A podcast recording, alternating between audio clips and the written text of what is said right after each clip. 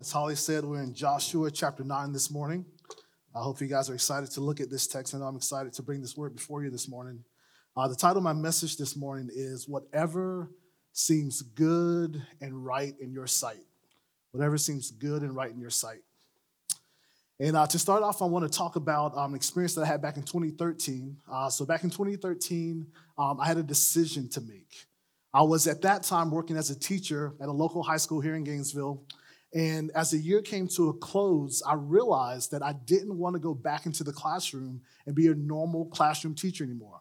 So I looked around at the school and kind of like looked at what the needs were that they had at that time. And I realized that I wanted to take an opportunity to impact more students than just the students that were in my classroom. And so, as a consequence of that, I wanted to work with the guidance department and help the kids that were struggling academically. And so I tossed this idea out to the principal, to the superintendent, I uh, just said, hey, you know, like I feel like the school needs this. Um, and so, what do you guys think about this? Do you uh, want uh, me to kind of walk into this role as opposed to being a normal classroom teacher at that time? Now, I realized that, that was a long shot and very unlikely that they would say yes to that. So, I kind of hedged my bets a bit. And what I did was I went to Jacksonville uh, to a private school up there and I applied for a position there. Um, and to my surprise, I got the job on the spot. And so I had this opportunity between these two choices to make at that time. And there was a big dilemma in my life at that time.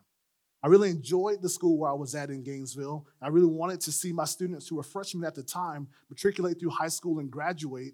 And so I had to figure out which of these two places would I go to, which of these two places uh, would I work at. And so after the 2013 graduation ceremonies, after post planning, after we get through all of those things, I did my end of the year uh, meeting with both the principal and the superintendent. And the morning of that meeting, I just could not sleep at all. I woke up at five o'clock in the morning and I prayed more earnestly about that than I have anything in my life up until that point and even beyond. I was so earnest in prayer. I really wanted to understand what God's will was. And by the time I finally got ready to get dressed and go into that meeting, I felt like I had received an answer from the Lord as to which place I was supposed to work at, as to which school I needed to choose. And so the pursuit of the Lord that I was absorbed in that morning yielded the answer that I needed to be able to understand and discern His will. And my question for you this morning is how do you make decisions? You come to a crossroad, you have to choose which way to go. How do you determine which direction to go in? You see, the answer to that question is critical this morning as we look at this text um, in Joshua chapter 9. We're going to look at a decision that Joshua and the elders had to make. Were they going to fall prey to deception or were they going to pursue wisdom? Were they going to be rash in their promises or were they going to seek God's direction? Read with me Joshua chapter 9, verses 3 through 6 again. But when the inhabitants of Gibeon heard what Joshua had done to Jericho and to Ai, they on their part acted with cunning and went and made ready provisions and took worn out sacks for their donkeys and wineskins worn out and torn and mended, with worn out patched sandals on their feet and worn out clothes. And all their provisions were dry and crumbly. And they went to Joshua in the camp at Gilgal and said to him and to the men of Israel, We have come from a distant country, so now make a covenant with us. My first point this morning is the deception of the Gibeonites. The deception of the Gibeonites. And my first sub point is let's do a little bit of background and do a little recap on where we've been so far in the book of Joshua. The book of Joshua, in general, recounts the second part of God's greatest work of redemption in the Old Testament. The first part was his freeing his people from Egyptian slavery. And now, this second part is bringing his people into the promised land and finally giving them rest. God gave the Israelites very specific instructions about what they should do when they entered this land to possess it. Let's look at those instructions in Deuteronomy chapter 7, starting in verse 1. When the Lord your God brings you into the land that you are entering to take possession of it and clears away many nations before you the Hittites and the Girgashites and the Amorites, the Canaanites, the Perizzites, the Hivites, and the Jebusites, seven nations more numerous and mightier than you and when the Lord your God gives them over to you and you defeat them, then you must devote them to complete destruction. You shall make no covenant with them and show no mercy to them. You shall not intermarry with them, giving your daughters to their sons, or taking their daughters for your sons, for they will turn away your sons from following me to serve other gods. Then the anger of the Lord will be kindled against you, and he would destroy you quickly. But thus you shall deal with them. You shall break down their altars and dash in pieces their pillars and chop down their ashtarim and burn their carved images with fire. For you are a people holy to the Lord your God. The Lord your God has chosen you to be a people for his treasured possession out of all the peoples who are on the face of the earth. It was not because you were more in number than any other people that the Lord set his love on you and chose you, for you were the fewest of all peoples. But it was because the Lord loves you and is keeping the oath that he swore to your fathers, that the Lord has brought you out with a mighty hand and redeemed you from the house of slavery, from the hand of Pharaoh, king of Egypt. Know therefore that the Lord your God is God, the faithful God, who keeps covenant and steadfast love with those who love him and keep his commandments to a thousand generations, and repays to their face those who hate him by destroying them. He will not be slack with one who hates him. He will repay him to his face. You shall therefore be careful to do the commandment and the statutes and the rules that I command you today. God was crystal clear his mission for the people of Israel. Now it was up to Joshua and the other leaders of Israel to execute God's plan. They battled Ai, as we talked about last week, and they were defeated. And after consulting the Lord, they realized that Achan's disobedience was the reason for their failure. And after destroying Ahan and everything that he had, they battled again with Ai, and this time they were victorious. Afterwards, Joshua renewed God's covenant with the people, and he read every single word of the book of the law before the people uh, that Moses had written. And after this, they seemed primed for continued success and tremendous blessing in the future. But it is often when we are the most comfortable that we let our guard down. And so my sub point next, the next point, sub point B is the Gibeonite plot. The Gibeonite plot. You see, after the Israelites defeated Ai, all the kings who were beyond the Jordan joined together to create this confederacy to destroy the Israelites. That's what we see in those first couple chapters, uh, so first couple verses of chapter 9. They hoped that their combined strength would be sufficient to defeat Joshua and Israel. But what they didn't understand was the principle that if God is for you, he is more than the world against you. Romans 8, verses 31 through 39. But the Gibeonites decided not to join this evil confederacy. Instead, they decided to come up with a plot to trick the Israelites into sparing them from destruction, which we saw God clearly told them to do. The Gibeonites acted with cunning, the word says in verse 4. They came up to the camp in worn out clothing and worn out provisions, and they gave the appearance of having come from a very long journey, from a distant place. The Gibeonites lied and said that they came from a distant country to make a covenant with the Israelites. Initially, the Israelites realized that there may be something going on here, so they asked a couple probing questions to get to the bottom of what was going on. But these Hivites, these Gibeonites, lied to them. They mixed a little bit of truth with a lie, and they said that they had heard about the name of the Lord God and all that he did in Egypt and all that he had done with the peoples between Egypt and where they were. They knew that the Lord had power, and they talked about that power and all of the victories that the Israelites had had up until that point. They displayed to the Israelites their, their dry and crusty bread, uh, their busted wineskins, their worn out sandals, and the Israelites believed their story. They believed that they had come from beyond the land of Canaan. And what they were doing was they were walking by sight and not by faith. They believed themselves to be more than capable of figuring this out on their own without any need to consult the Lord. You may be asking yourself, man, like, like how are these leaders deceived? Like, how did they get to this point where they just were tricked into this decision? And there's two reasons for that. The first reason is because the Gibeonites look like the real deal. They were authentic looking on the outside. It certainly seemed like they were from a faraway land. The Gibeonites took great pains to pull off this deception. You know, they could have won an Oscar for their performance. So authentic looking were they. And surely the Israelites thought that, well, because they looked the part, they must be the real deal. And since they were wise enough in their own eyes to figure this out, why bother God? Why seek his counsel when they were more than capable of figuring this out on their own? And that doesn't ever happen to you, does it? You ever just do things without consulting the Lord, without asking for his direction first? Do you make decisions without his guidance or trust your wisdom and your discernment to just figure things out? How has that worked out for you? You always make the right decision? Is your counsel without flaw? You always make the right call? You see, what they probably thought was this was too small of a thing to bring before the Lord. Why bother him with this small delegation of people seeking peace terms? But even though this thing seems too little and maybe even too trivial to bother God with, there is nothing too trivial for the Lord.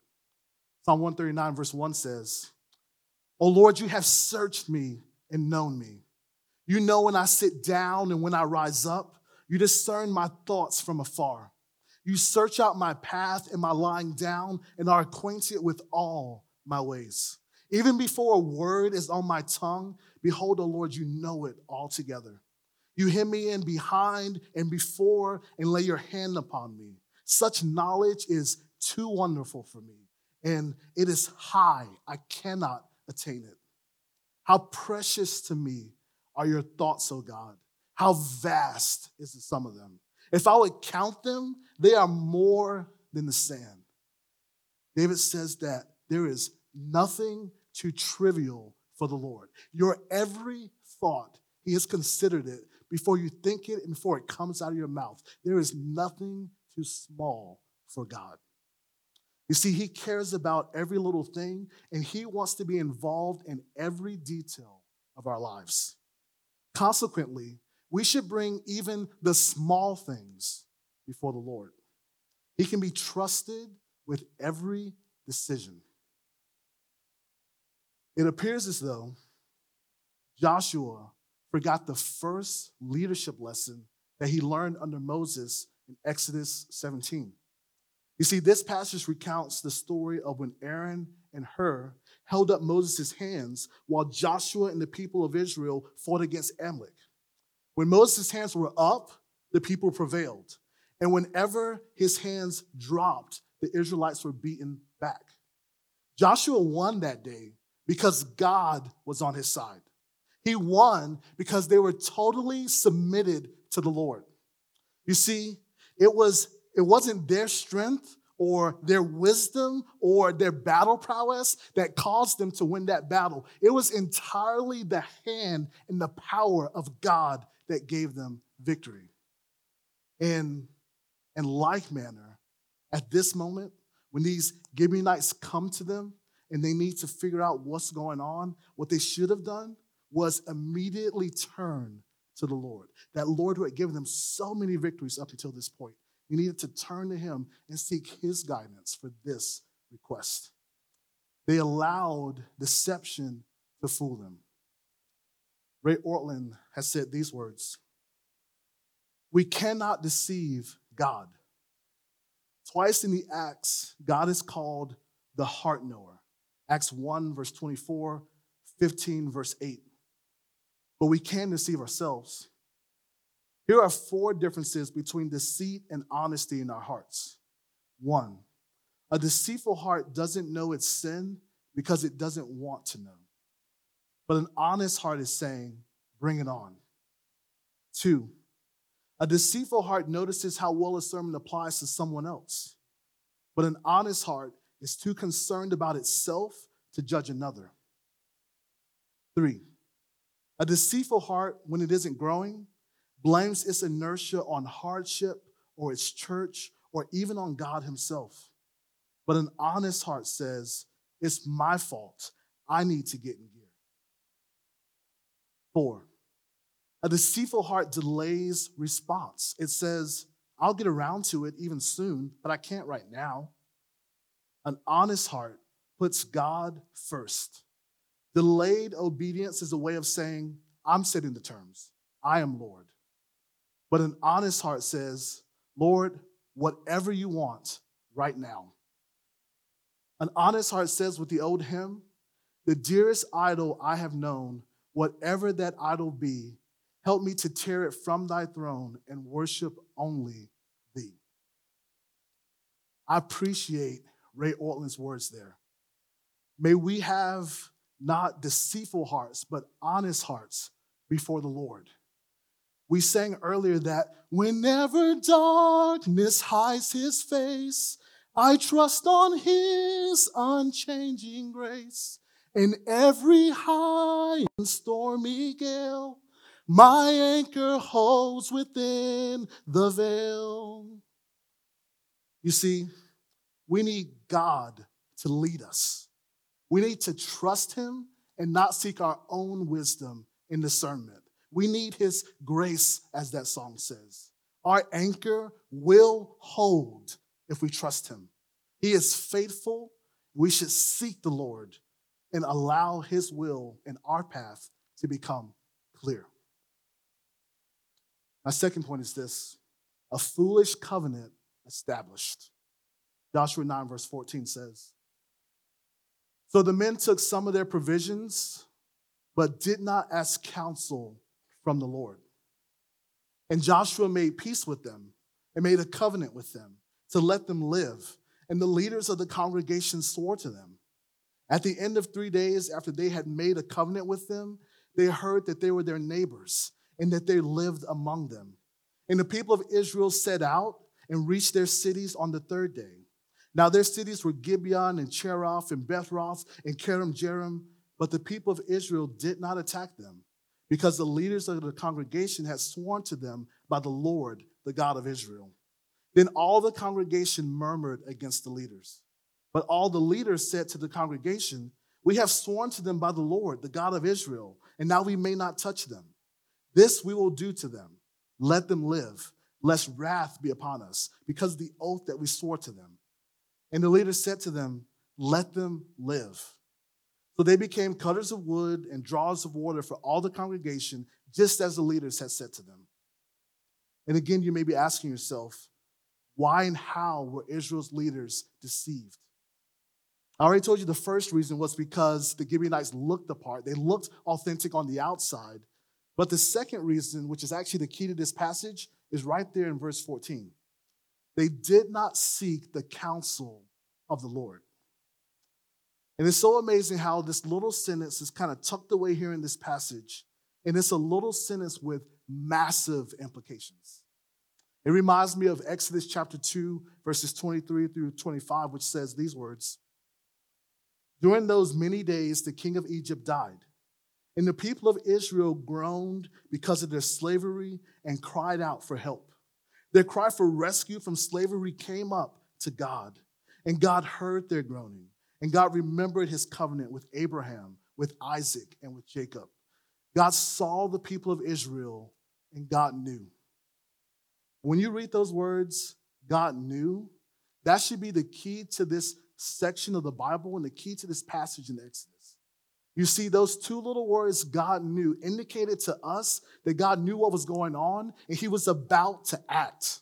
He wasn't just standing idly by, just letting evil happen. He was watching, he was waiting, and he was going to save his people. He was going to intervene in this situation. And in like manner, Joshua tells us this little phrase in verse 14 of this passage. He says that the leaders did not ask counsel from the Lord. And that kind of makes sense to us, right?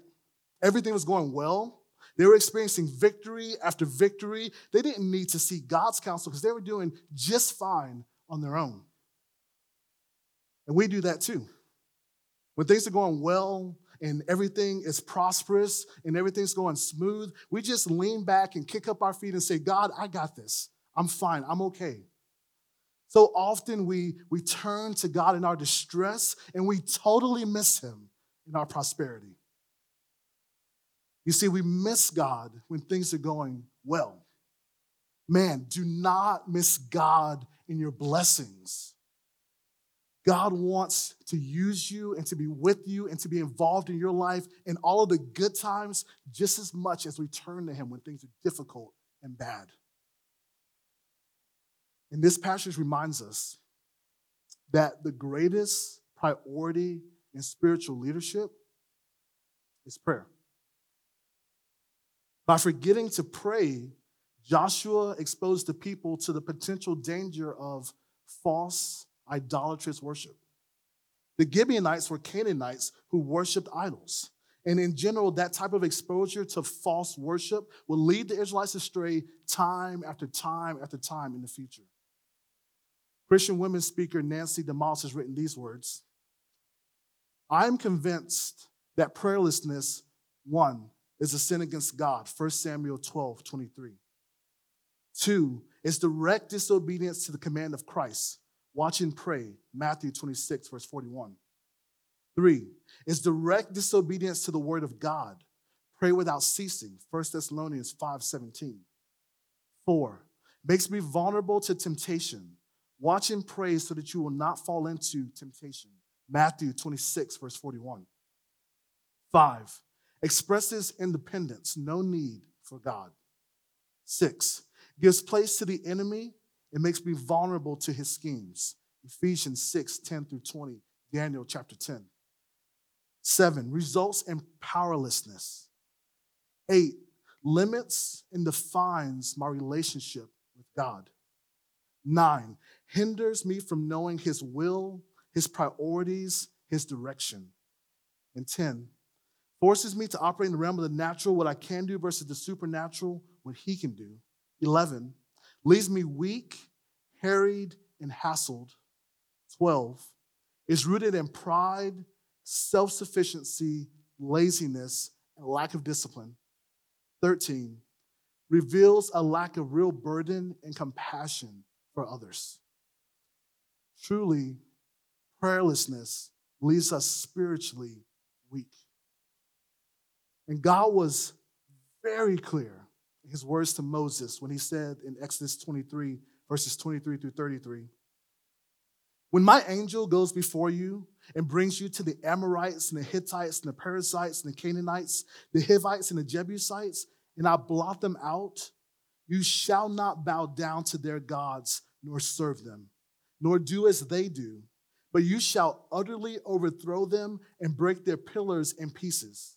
You shall serve the Lord your God, he will bless your bread and your water, and I will take sickness away from among you. None shall miscarry or be barren in your land. I will fulfill the number of your days. I will send my terror before you and will throw into confusion all the people against whom you shall come, and I will make all your enemies turn their backs to you. And I will send hornets before you, which shall drive out the Hivites, the Canaanites, and the Hittites from before you. I will not drive them out from before you in one year, lest the land become desolate and the wild beasts multiply against you. Little by little, I will drive them out from before you until you have increased and possessed the land. And I will set your border from the Red Sea to the Sea of the Philistines and from the wilderness to the Euphrates, for I will give the inhabitants of the land into your hand, and you shall drive them out before you. You shall make no covenant with them and their gods they shall not dwell in your land, lest they make you sin against me. For if you serve their gods, it will surely be a snare to you. When Joshua and the leaders of Israel, what they needed to do in that moment was to pray. Pray for God's help and his leading. They should have sought the Lord so that they would not be able to fall into false worship. And next week, when Renee preaches before us, he's going to go into great detail about prayer. So hopefully you guys are looking forward to that. I know I am for sure. They needed to look at prayer, they needed to examine the Lord's heart to see what his um, direction would be. And this Gibeonite strategy is so frequently a strategy used by the enemy against God's people. That prowling lion, the devil, he wants to destroy us, and he's been using this Gibeonite strategy for millennia. What you're going to see is that the Gibeonites would be punished for their deception by Joshua by becoming the cutters of wood and the drawers of water for the house of God. They were going to be given access to the most sacred places. And the most strategic place of worship and devotion to God would be pagans, infidels, false idolatrous worshipers of foreign gods. This Gibeonite strategy has been used by the devil for a very long time. And Jesus spoke of this. He spoke of this in Matthew 13. In Matthew 13, Jesus talks about the parable of the weeds. And in verses 24 through 30, and in the explanation of those verses, in verses 36 through 43, our Lord describes how the enemy plants weeds along with good grain so that they both grow up together. And in many ways, they're totally indistinguishable one from another, and they're inseparable. The pretenders, Jesus is saying in this verse, look exactly like the sheep. It's difficult to tell a true believer from a false one.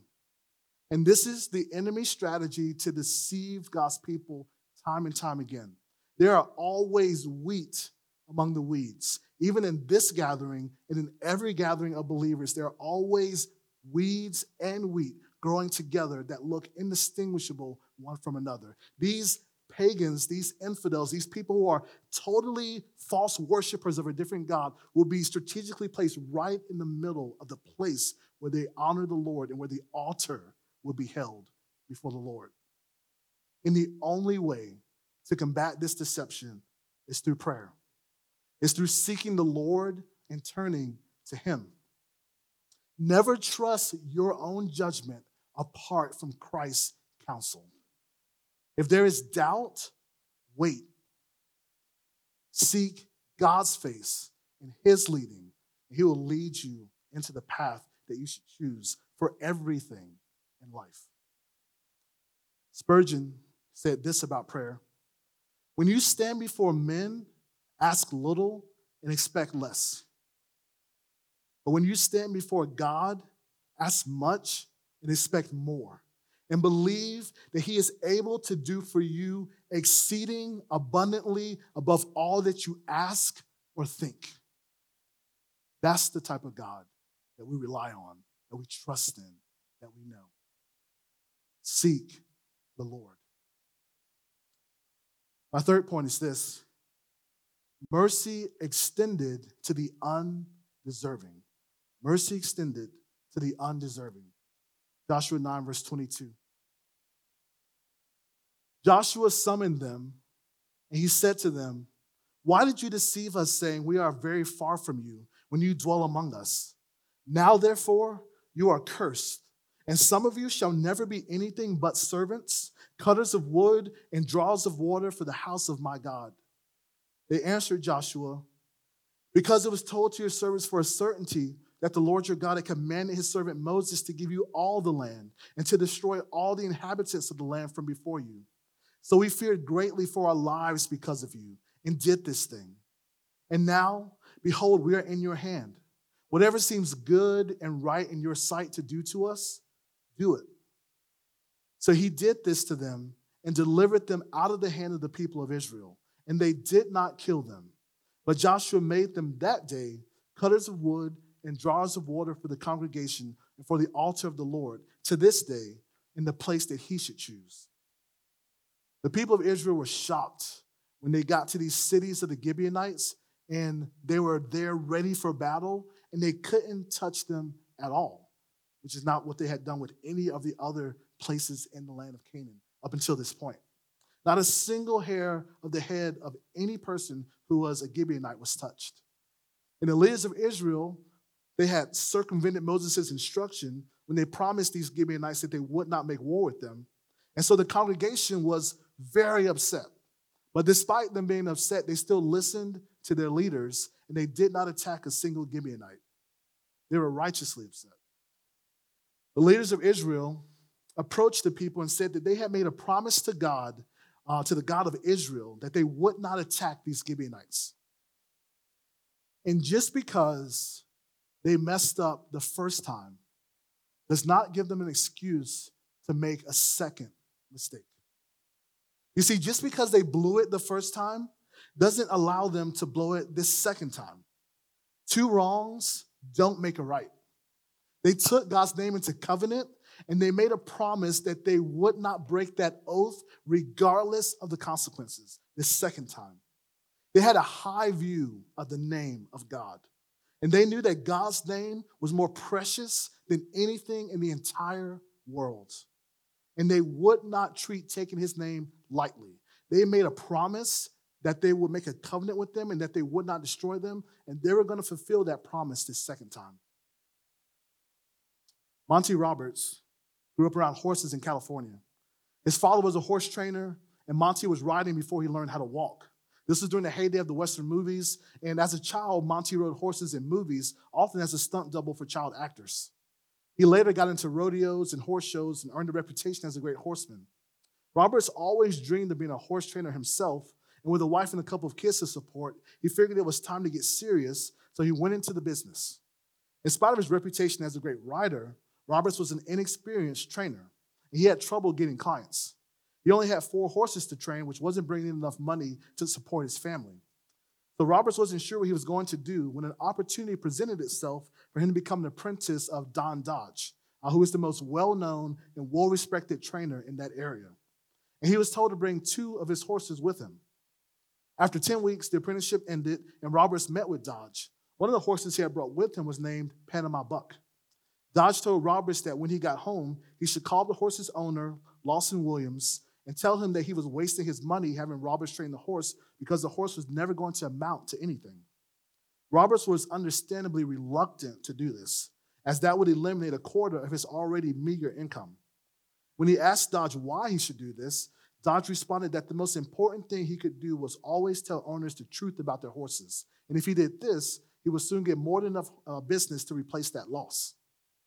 Roberts went home and did as instructed, but Williams didn't take the news very well. He responded by berating Roberts, screaming, You useless son of a gun. You wouldn't know a good horse if it leapt up between your legs. That's the last horse you'll ever get from me. Several days later, Robert's phone rang. A voice on the other end said, Hello, Mr. Gray here, Joe Gray. He went on, I was having lunch with Mr. Williams yesterday. He was complaining about you. But from what I heard, you must be the only honest trainer I've ever heard of. Well, I know that Panama Buck horse of his wasn't any good, and I just want to take a flyer on you. I have this horse I want to send to you. It's called My Blue Heaven. From that point on, things started to turn around for Roberts. He gained a reputation as not only a great trainer, but an honest one. And soon he had more than enough horses to train. Eventually, he would even have the opportunity to train horses for the Queen of England. And it all started from following some wise advice from a mentor who told him always to be honest, even when the price is high. Doing the right thing is always the best thing. And we never have an excuse to compromise. Strong, principled Christian leadership does not compound its initial wrong with a second wrong. We don't allow one impulsive action to lead to two. This is something that I want to incorporate more consistently into my life. I pray this is something that you want to incorporate more consistently in your life. We all make mistakes, but we ought not to compound those mistakes with a second mistake. But Joshua and the leaders of Israel don't make that mistake. They are principled leaders who make the right decision the second time. Now, they've made the right decision, but there's still this problem of the Gibeonites. What would you do? How would you proceed forward? Would you build a wall around their cities now that you've seen that they're in the land of Canaan and just uh, guard them and make sure that they never get out? Would you take hostage some of their leaders and make the people obey you because you have their leaders in captivity? What would you go about doing to be able to handle this problem of the Gibeonites? The text doesn't explicitly say this, but I believe that after failing the first time, that Joshua pursued the Lord and sought his heart the second time. He sought God's direction for this next decision. He summoned the Gibeonites and he relayed to them a question and then a curse. The question was rhetorical. He asked, Why did you deceive us, saying, We are very far from you when you dwell among us? Verse 22. The curse was specific. He said, Now therefore you are cursed, and some of you shall never be anything but servants, cutters of wood and drawers of water for the house of my God verse 23. This is an amazing pronouncement because of the possibility of subversion by their placement in the worship of God. God allowed the Gibeonites to dwell with the house of Levi and to have access to the tabernacle. This is amazing. But what's even more amazing is the fact that the, this Old Testament scholar, Keil and Delitzsch, has said that there is no record of the Gibeonites ever inducing Israel into false worship. When you read through the history, you read through the rest of the Old Testament, you see the Gibeonites multiple times, and there's no record of them ever leading the people of God into false worship of other gods. And I believe that God knew that something else would happen when these Gibeonites were engaged in this intimate contact with the very heart of the nation of Israel.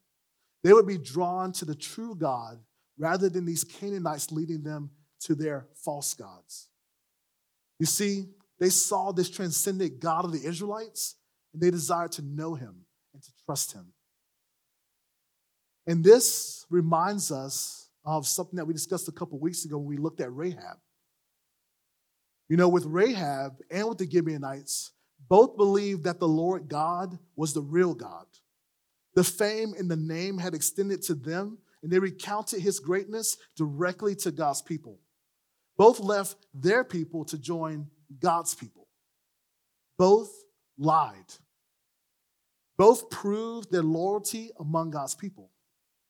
Both could not be cast away from the people of God. And later history reveals that the Gibeonites remained close to the worship of God. 400 years later, uh, there's going to be a time where the people of Israel needed a place to store the Ark of the Covenant. And so for 20 years, they left the Ark of the Covenant in one of the cities of the Gibeonites. This is 1 Samuel chapter 6, verses 19 through chapter 7, verse 2. One of David's mighty men, Ishmaiah, was a Gibeonite. He was one of David's 30 mighty men and a leader among those men. His name literally means Jehovah hears. When the people of Israel came back from captivity, near the very close of the Old Testament, Nehemiah says that the Gibeonites came back with them and that they helped them rebuild the wall. And this is such a tremendous testimony of grace. You see, God used the sin of Israel when they disobeyed his commandment to destroy them to bring about his good purposes. And nothing will impede the plans of God. God can use anything to bring to himself glory. From this moment in Joshua 9 until the end of time, these Gibeonites will be included in the people of God.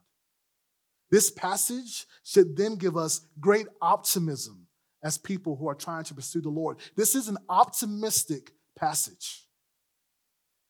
No matter how bad we botch things up, no matter how bad we, we, we mess things up, we make mistakes, God is in the business of redemption. God is in the business of making things right again. You see, God is doing beautiful things even with our errors. He restores, He renews. He makes dirty things clean. He fixes the broken. We have hope today. If they can be saved, so can we. They were liars, they were rebels against God, and Romans tells us that God, Jesus, died for his enemies. Romans 5 8 and verse 10. Both Rahab and the Gibeonites came to God imperfectly and he received them. Rahab left her evil city, and the Gibeonites left their evil confederacy. No one is turned away from the Lord when they are repentant and broken and contrite before Him. No one is too far from God's mercy. You are not too far from God's Matthew chapter 22, beginning in verse 1, says, And Jesus spoke to them in parables, saying, The kingdom of heaven may be compared to a king who gave a wedding feast for his son and sent his servants to call those who were invited to the wedding feast, but they would not come. Again, he sent other servants saying, Tell those who are invited, see, I've prepared my dinner. My oxen and my fat calves have been slaughtered, and everything is ready. Come to the wedding feast. But they paid no attention and went off, one to his farm, another to his business, while the rest seized his servants, treated them shamefully, and killed them. The king was angry, and he sent his troops and destroyed those murderers and burned their city. Then he said to his servants, The wedding feast is ready, but those who were invited were not worthy. Go therefore to the main roads and invite to the wedding feast as many as you find. And those servants went out into the roads and gathered all whom they found, both bad and good. So the wedding hall was filled with guests. Jesus is saying he invited the people of Israel to come into his wedding feast, to enjoy his celebration, to enjoy heaven, and they wouldn't come. They just refused. And so, in his mercy and in his grace, he turned to other people. He turned to, to both good and bad people, he says. He turned to, to us. He turned to Gentiles. He turned to those who are kind of on the complete opposite, outside of God's covenant. And he invited all of us into his wedding feast. He invites all of us into his kingdom. He calls both good and bad. I hope that you see yourself that list of people. I hope that you realize and know that God is calling you to himself. He has mercy for the undeserving, those who should totally be on the outside. He extends mercy to all. I want to conclude our time this morning by giving you some very practical wisdom and a few takeaways. You may be asking yourself, what does wisdom look like? If I'm not going to be deceived, if I'm not going to be like the leaders of Israel, what does wisdom look like? How can I avoid deception? What do I need to do to evade the strategy of the enemy? Well, I've adapted a couple things from Ray Ortlund, who was summarizing David Powlison's words. And there's a couple things that we can look at when we try to pursue godly wisdom and counsel. Make God's name and his specific identity clear in your life. Hold yourself accountable to God. Remind yourself of your sinfulness before God. Understand that suffering with God is always meaningful. Turn away from self sufficiency and towards Jesus as Savior. Acknowledge that God's forgiveness of our sins is real. Lead yourself into seeking the Lord as your refuge and strength. Submit to God's will as the final authority. Be led into missional living for God's glory. Recognize your own weakness and inability to change by yourself without the Lord's power. The couple things that we can practically do to pursue godly wisdom. Will you pursue wisdom this morning? Will you pray with me now? Father, we thank you for this time in your word. We ask that you would make us like you. We ask that you would give us discernment, give us wisdom, help us to make the right decisions. Our good God, our gracious God, we ask that you would find our sacrifice this morning of praise and thanksgiving to be acceptable in your sight.